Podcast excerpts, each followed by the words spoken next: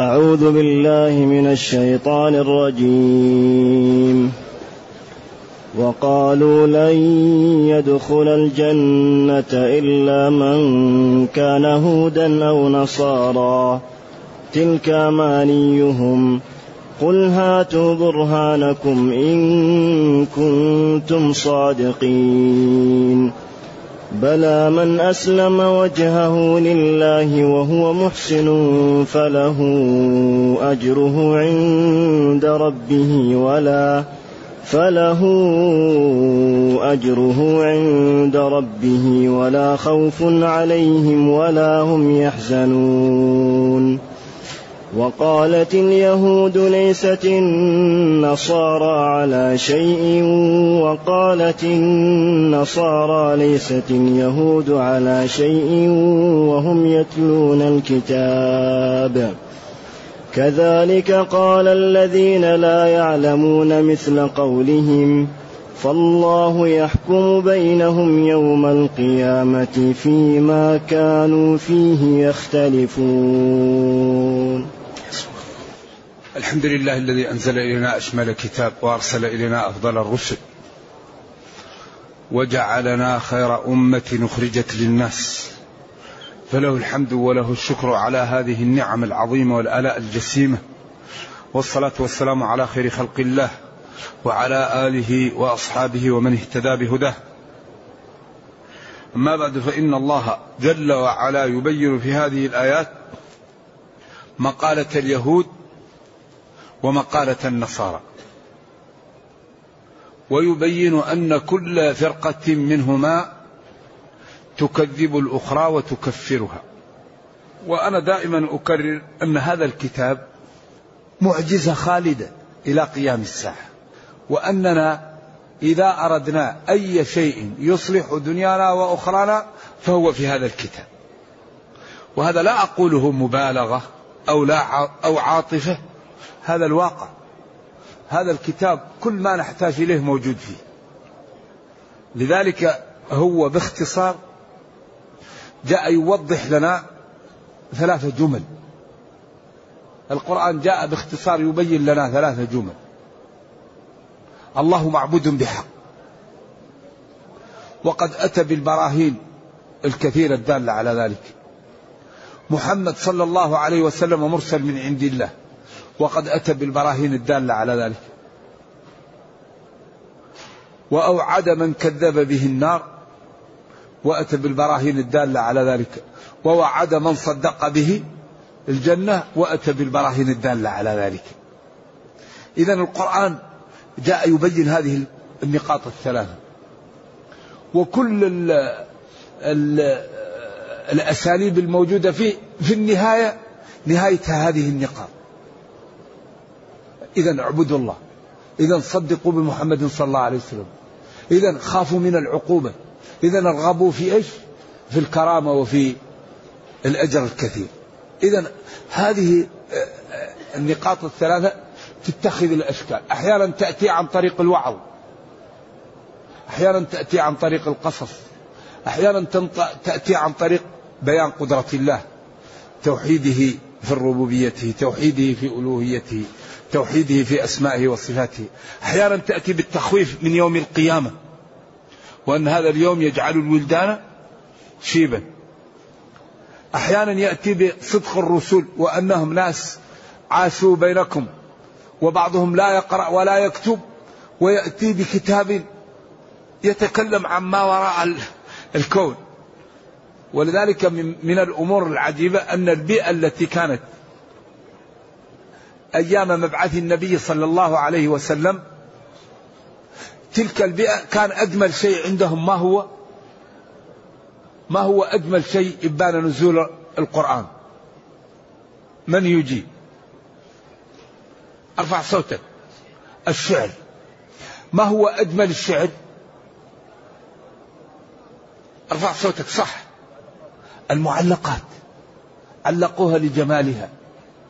المعلقات كلها تتكلم عن أشياء في غاية التفاهة. ديار أحبة منازل رسم دارس ومواضع كلها لا تعدو هذه. ذكرى حبيب ومنزل إيش؟ بذكر اللواء بين الدخول وحوما تعال نبكي على ذكرى أحبة والثاني يقول ودع هريرة. وبعدين امرأة اسمها هريرة إن الركب إيش؟ مرتحل مسافر. وبعدين هل تطيق وداعا؟ أيها الرجل وبعدين بدأ ينصف. غراء فرعاء بعدين أشياء في غاية التفاهة. آذنت ببينها أسماء. آذنت يعني بالسفر. رب ثاو يمل منه الثواء. يعني أشياء كلها تدور على الديار والأحبة والمنازل والمواضع. وذكرى وأمور في غاية التفاهة النبي صلى الله عليه وسلم لما جاءه هذا الكتاب كان أول شيء فيه الحمد لله رب العالمين الثناء بالجميل للمعبود بحق مربي هذا الكون. انظروا إلى النقلة. النقلة هذه ما هي بيئة القوم هذا ما هذا شيء معروف. لذلك هم لما سمعوا هذا عرفوا أن القضية فوق ما يتصورون. ولذا كثير منهم كان عياذا بالله سبب كفره الحسد. قالوا منا ومنهم ومنا ومنهم بعدين منهم رسول. طيب كيف نقول؟ والله لا نصدق عياذا بالله. ذلك أخطر شيء على العلم وأخطر شيء على الدين وأخطر شيء على الاستقامة أنا أنا مشكلة. ما يمكن ينال العلم الشخص إلا إيش؟ إلا إذا تواضع. العلم العلم لا يناله متكبر. نعم. أبو طالب أعاذنا الله وإياكم من الخذلان. قال والله أنا أعرف أن محمدا صادق صلى الله عليه وسلم. لكن أنا سيد الوادي كيف نتبع ولد أخي يتيم؟ ما استوعب. كيف؟ نترك دين الشياخ ودين قومي وبعدين ولد ابن أخي يتيم نتبعه. وهو شرق من هذا. ولذلك الله ما لا يقول قالت رسلهم إن نحن إلا بشر مثلكم ولكن الله يمن على من يشاء.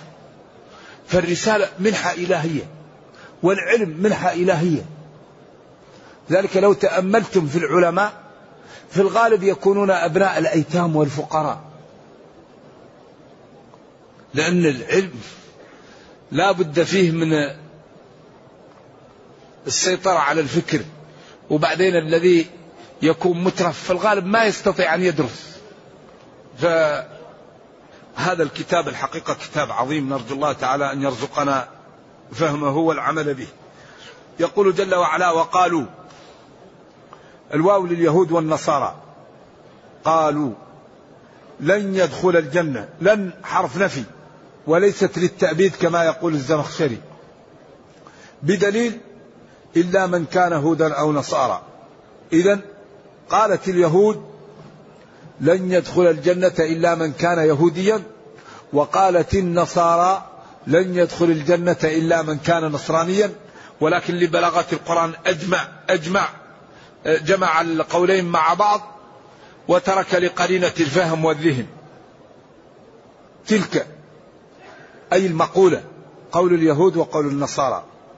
أمانيهم الأماني هو الذي يتمناها الإنسان ولا حجة له عنده. ويطلبه ويريده. هذه أمانية لا, لا حقيقة لها.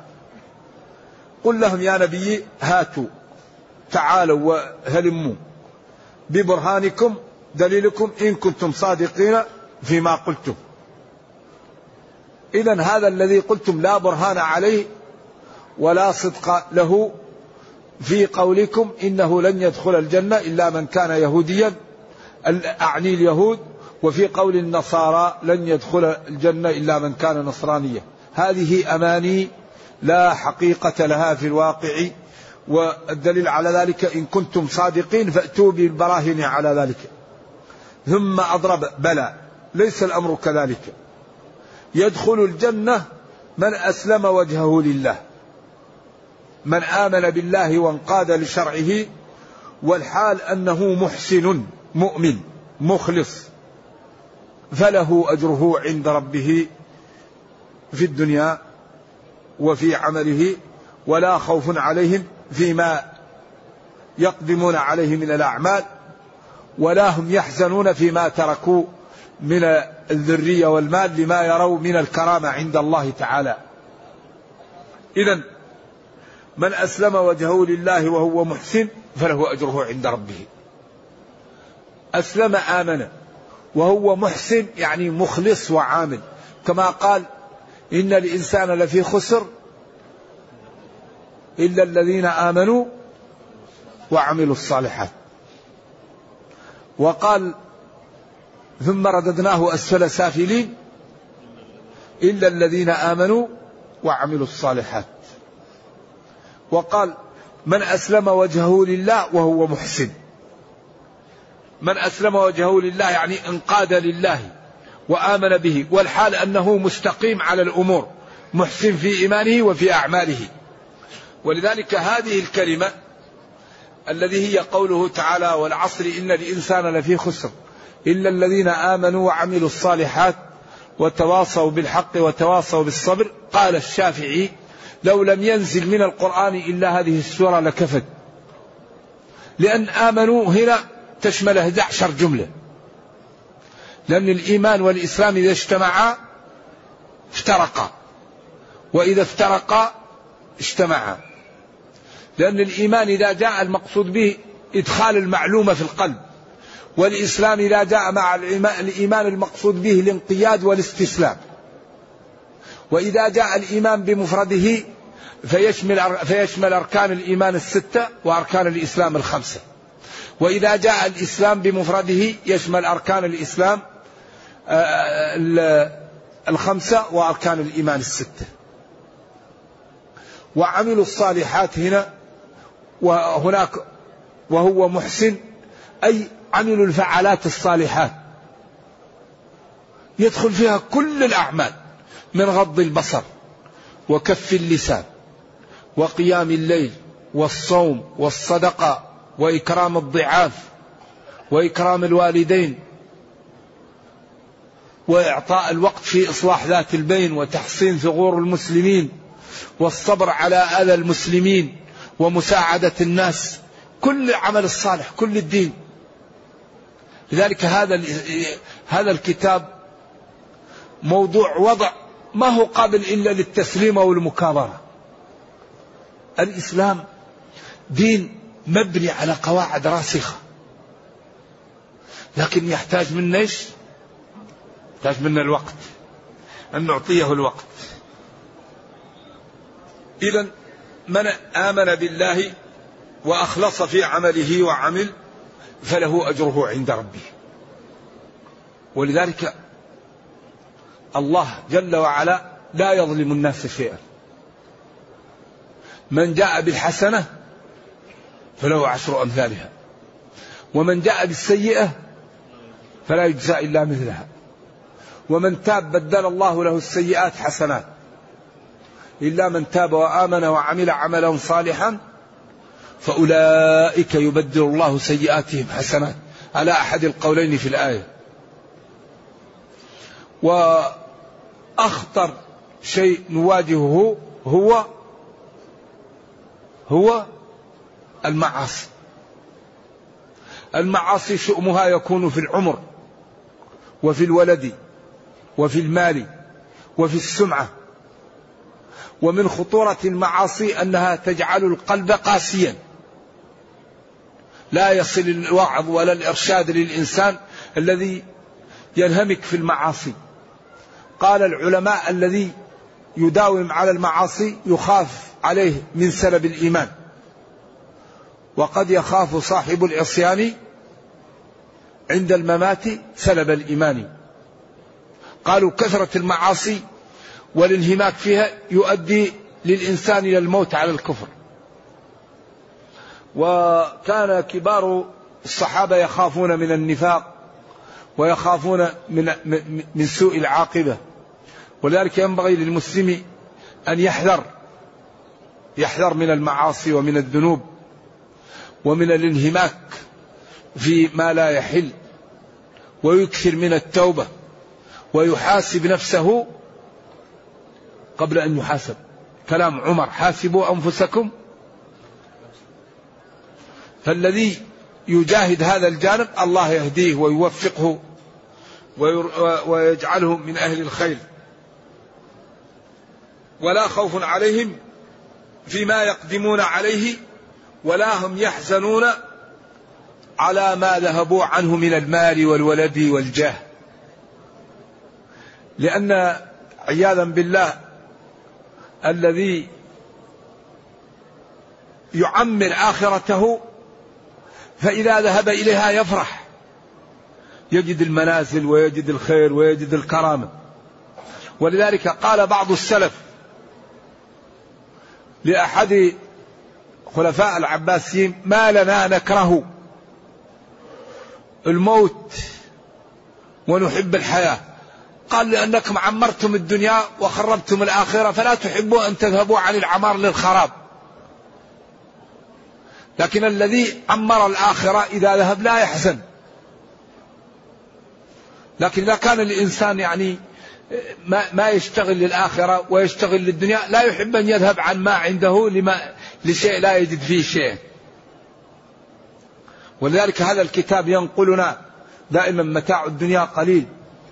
فمن زحزح عن النار وأدخل الجنة فقد فاز لتبلون ولنبلونكم. وما الحياة الدنيا إلا متاع الغرور. لذلك حري بالعقلاء أن يأخذوا من أنفسهم لأنفسهم قبل أن يفوت الأوان. نعم ولذلك الذي يحاول أن لا يجعلك تشتغل لدينك قل له أمنعني من الموت. ما دام الموت لازمة. والله يقول كل نفس ذائقة الموت. ويقول كل من عليها. إذا ينبغي أن نشتغل لما بعد الموت ونحذر من هذا اليوم. فينبغي لكل واحد منا أن يتنبه. فيكثر من التوبة والاستغفار. وإذا كان يعني متلبس بمعصية يحاول أن يتوب منها. ويقلع ويندم. فإن التائب من الذنب كمن لا ذنب له والتوبة تجب ما قبلها. وكلكم معافى إلا المجاهرين.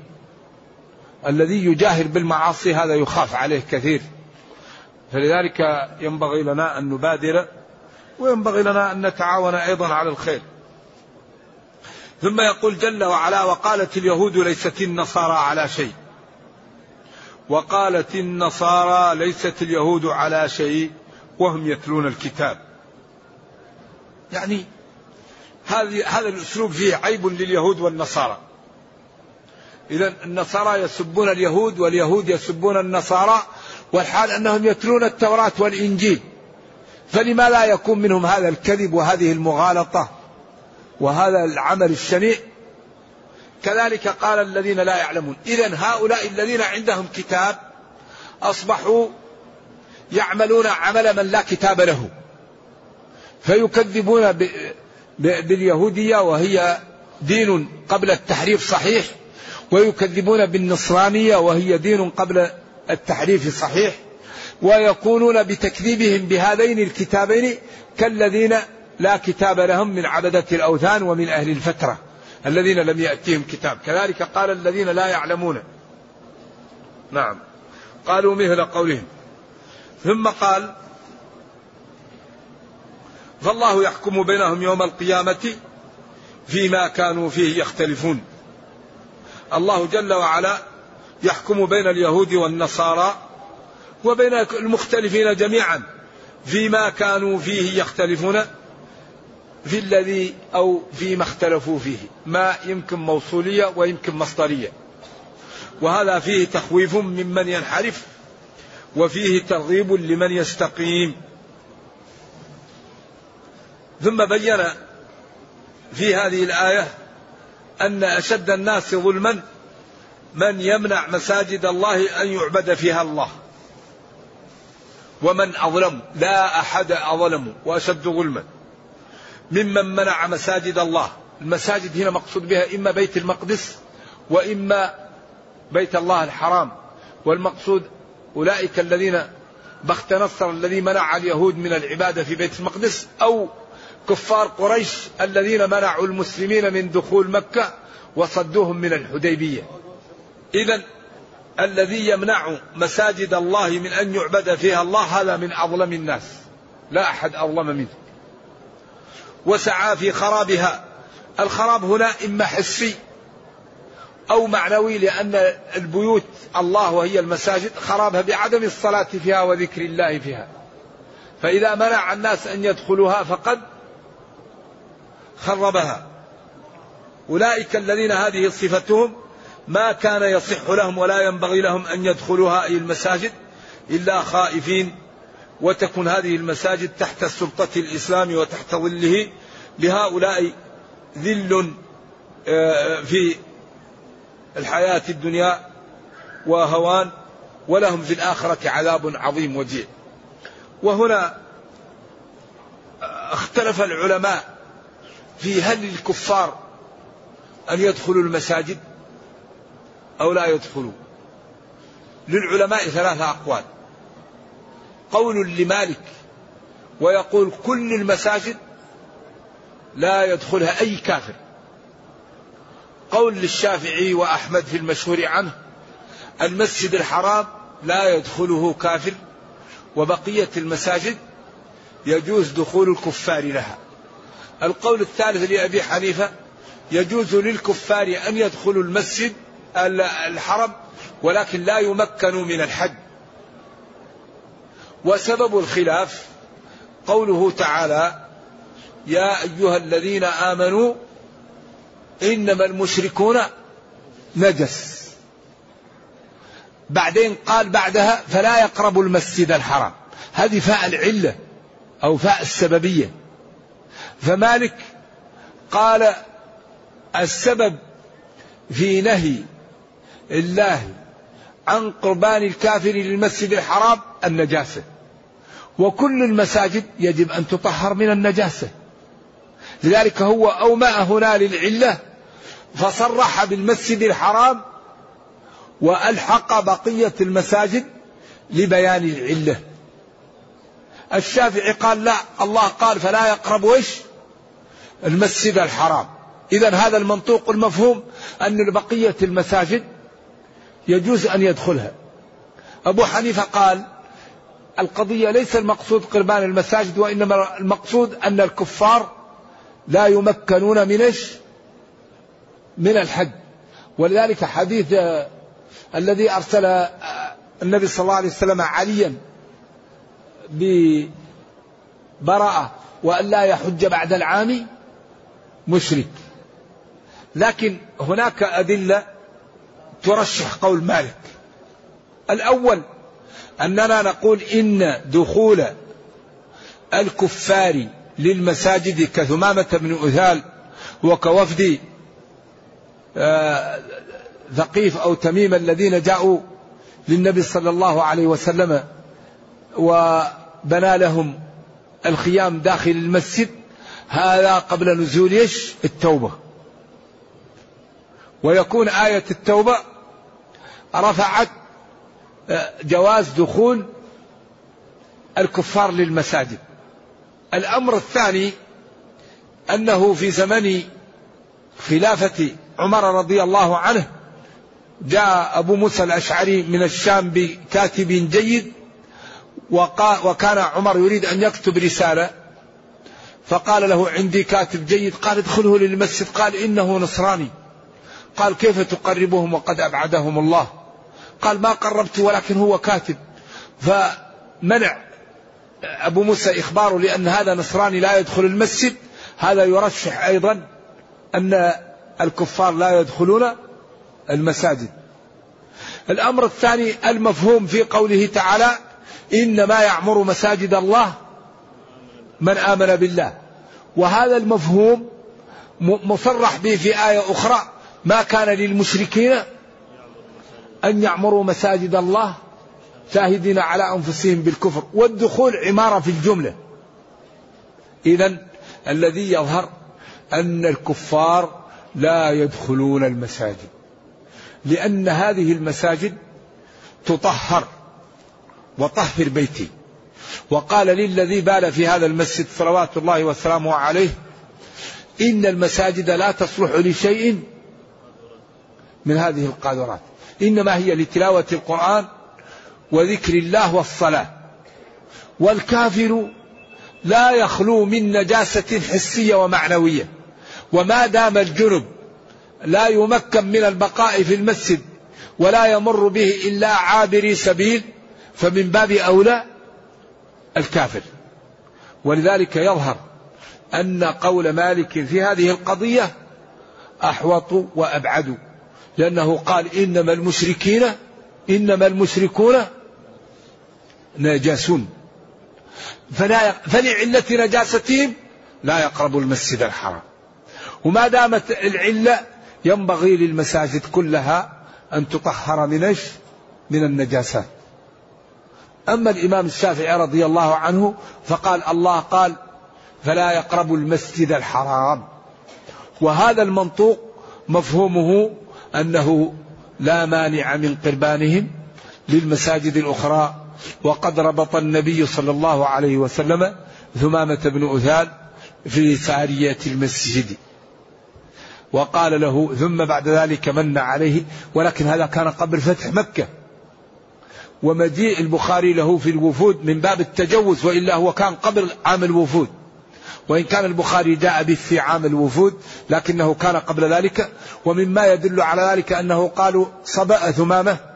ونريد أن نمنعه من البيت. قال إن منعتموني من البيت لا تأتيكم ميرة من اليمامة. نمنع الحبوب أن تأتيكم منج وهذا يدل على أنه كان قبل فتح مكة. والحقيقة قوله إنما المشركون نجس. وقوله إنما يعمر مساجد الله من آمن بالله. وقوله ما كان للمشركين أن يعمروا مساجد الله. وقوله ولا جنبا إلا عابري سبيل. هذه النصوص بمجموعها تجعل أننا لا نمكن الكفار من دخول المساجد. إلا إذا كانت هناك ضرورة والإسلام دين أبواب الأمان مفتحة إذا احتجنا. لكن الله لا يخفى عليه الاحتياج من غير الاحتياج. وقد فصل لكم ما حرم عليكم إلا ما اضطررتم. فإذا اضطر المسلمون لإدخال الكفار في المسجد أو في أي مكان لمصلحة راجحة يدخلهم لكن إذا لم يكن هناك حاجة فلا يدخل الكفار المساجد. هذا الأولى. والحقيقة ما في شيء أبرك من الاستقامة. إذا استقام المسلمون الله يعطيهم ما يحتاجون. ولذلك قال تعالى ولو أن أهل القرى آمنوا واتقوا لفتحنا عليهم بركات من السماء والأرض. أكبر سبب في النصر الاستقامة. أكبر سبب في الغناء الاستقامة. أكبر سبب للعلم الاستقامة. لأن الذي عند الله لا ينال بإيش؟ بمخالفة دينه. ولذلك من أراد شيئا فليستقم. لأن الله يقول ومن يتق الله يجعل له مخرجا. قال ابن إسحاق منفذا من كل ضيق. الذي يتقي الله لازم يعطيه. أدعوني أستجب لكم. أجيب دعوة الداعي إذا دعان فليستجيبوا لي وليؤمنوا بي. لذلك من أخطر أسباب عدم الدعاء. ما هو يا مشايخ؟ ما هو أسباب عدم إجابة الدعوة؟ أحسنت. أرفع صوتك. أكل الحرام. ما ي... الرجل يطيه السفر أشعث أثبر. يا رب يا رب ومطعمه حرام وملبسه حرام وغذي بالحرام فأنا يستجاب له. لذلك نحن ينبغي أن نتواصى على أن نطهر مطعمنا. أج... أطب مطعمك إيش؟ دعوته لا نأكل الأكل المشبوه. نأكل الأكل الحلال. يحاول الواحد منا كما أننا نحذر من من الأطعمة التي تكون فيها السموم الحرام مثل السم بل أشد من السم. لذلك الحرام هو يسمم الجسم لأن الجسم إذا تغذى بالحرام يقسو القلب. فتهون على الإنسان المعاصي وتصعب عليه الطاعات فيكون سبب في الهلاك. ولذا الحقيقة لا بد للعقلاء من أن يتعاونوا. وتعاونوا على البر. تعاون. لا نأكل اللحم المشبوه لا نأكل الميتة لا نأكل الحرام. لا نأكل البسكويتات التي لا ندري معمولة من ماذا. هل هي معمولة من الخنزير أو من الدم؟ لا بد أي شيء نريد أن نأكله أو ندخله بيوتنا نعرف من ماذا تكون الاجبان نعرف من هو ما الذي يأتي. ونتعاون على أننا لا نأكل إلا الحلال. لذلك أكل الحرام هذا يقسي القلب ويمنع من استجابة الدعوة ويكون سبب في دخول العبد إيش؟ في المعاصي. لذلك كان الصحابة يقول أنا إذا عملت المعصية أعرفها في خلق زوجي في خلق دابتي في خلق ولدي. لأنهم كانوا عندهم إيش؟ شفافية. فالواحد إذا عمل المعصية يقول على طول أنا أعرف أني عصيت لأني أراها في نؤخذ بها. لكن التبلد الواحد يعمل المعاصي ولا يحس أنه عمل المعاصي ف وثقوا تماما الذي يريد أي شيء عند الله. من كان يريد ثواب الدنيا فعند الله ثواب الدنيا والآخرة. يا أيها الناس أنتم الفقراء إلى الله والله هو الغني الحميد. فحري بنا أن نهتم بمطعمنا وبمشربنا وبملبسنا وبمسكننا ونهتم بعبادتنا. فإذا عملنا هذا ارتقى الإسلام في قلوبنا. فإذا ارتقى الإسلام في قلوبنا من عادنا دمره ربنا. الذي يستقيم على الدين أي واحد يعاده يدمر الله. من عادى لي وليا وليا من عادى لي وليا. لكن الولي متى يكون الإنسان ولي؟ إذا جاهد الطاعات والذين جاهدوا فينا جاهدوا. البصر. كل المشاكل من البصر. الذي يحملق في الحرام ويذهب للأسواق وينظر الحرام هل يكون قلبه فيه الورع؟ لكن غض بصره. كل المش... أغلب المشاكل من البصر. الله قال يغضوا من أبصارهم. اللسان. يوبق الإنسان يمسك لسانه. السمع اليد البطن الرجل الفرج. فإذا كابد المسلم الطاعات نما جذع الإيمان في قلبه حتى أصبح مثل هذه السارية. فعند ذلك إذا دعا ربه استجاب له. وإذا دعا دعا شخصا للإيمان سرى الإيمان فيه. وإذا دعاه شخص دمره ربه. لكن هذا لا يمكن إلا بإيش؟ بالمكابدة. الذي لا يكابد لا يمكن أن يجد. والذين جاهدوا فينا. نبينا صلى الله عليه وسلم إذا انتهى من أمور الدنيا يقوم يصلي حتى تتفطر قدمه. ويسمع له أزيز كأزيز المرجل. قالوا ألم يغفر لك ما تقدم ربك ما تقدم من ذنبك وما تأخر؟ قال أفلا أكون عبدا شكورا. فأكبر شيء يقوي الإنسان العبادة الاستقامة. فلو استقمنا نحن على الدين لدخل أهل الأرض في الإسلام. بس المسلمون يستقيمون. أما يكون المسلم يتكلم بالإسلام وفعله يخالف هذا انفصام هذا كيل بمكيالين. أيوة فالذي يكون يتكلم بالدين ولا يعمله هذا مغالطة. ولذلك وما أريد أن أخالفكم إلى ما أنهاكم عنه. أتأمرون الناس بالبر وتنسون أنفسكم؟ كبر مقتا عند الله أن تقولوا ما لا تفعلون. إذا يجب علينا أن نقوم بهذا الدين وأن نظهر للناس جماله في حياتنا.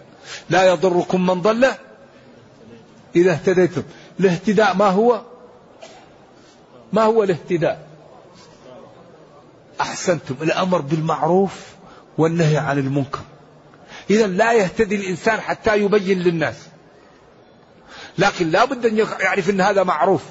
إذا كان لا يعلم يجعل أن المنكر معروف والمعروف منكر لا يجوز.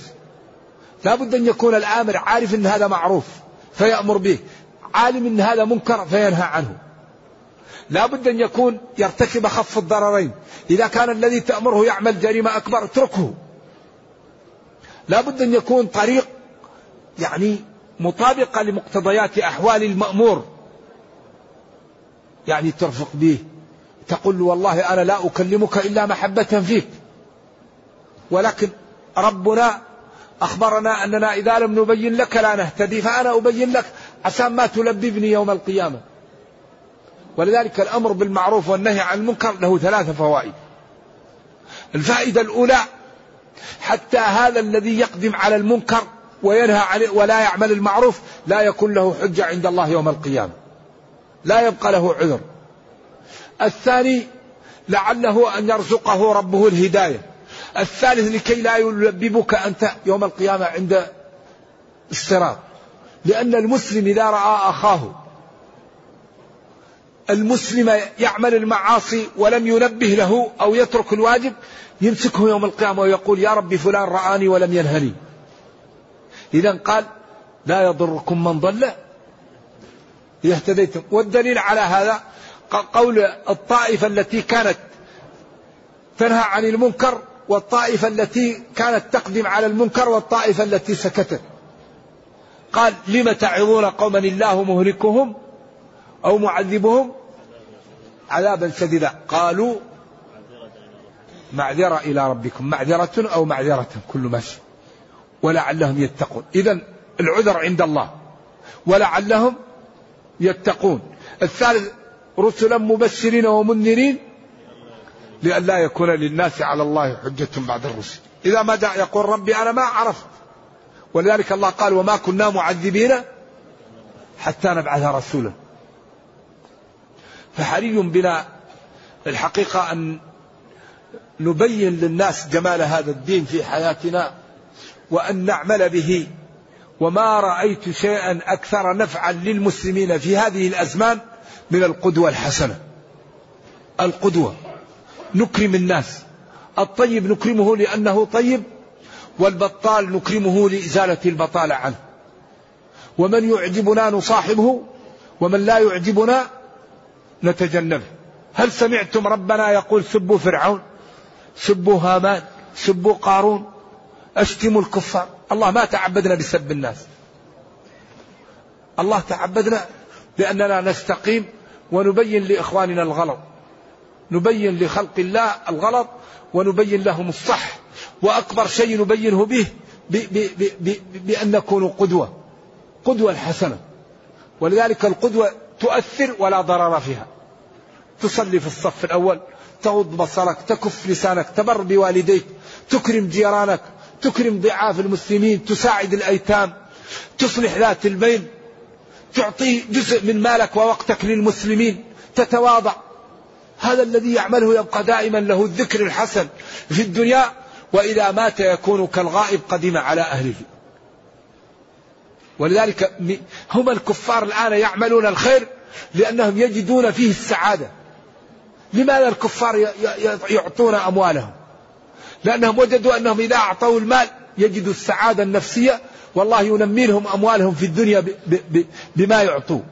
لأن الله يقول نوفي لهم أعمالهم فيها وهم فيها. أولئك الذين عياذا بالله ليس لهم في الآخرة إلا النار. ولكن هذه مخصصة بقوله ما نشاء لمن نريد. قد تنفع قد نعطيه وقد لا نعطيه. من كان يريد العاجلة عجلنا له فيها ما نشاء لمن نريد.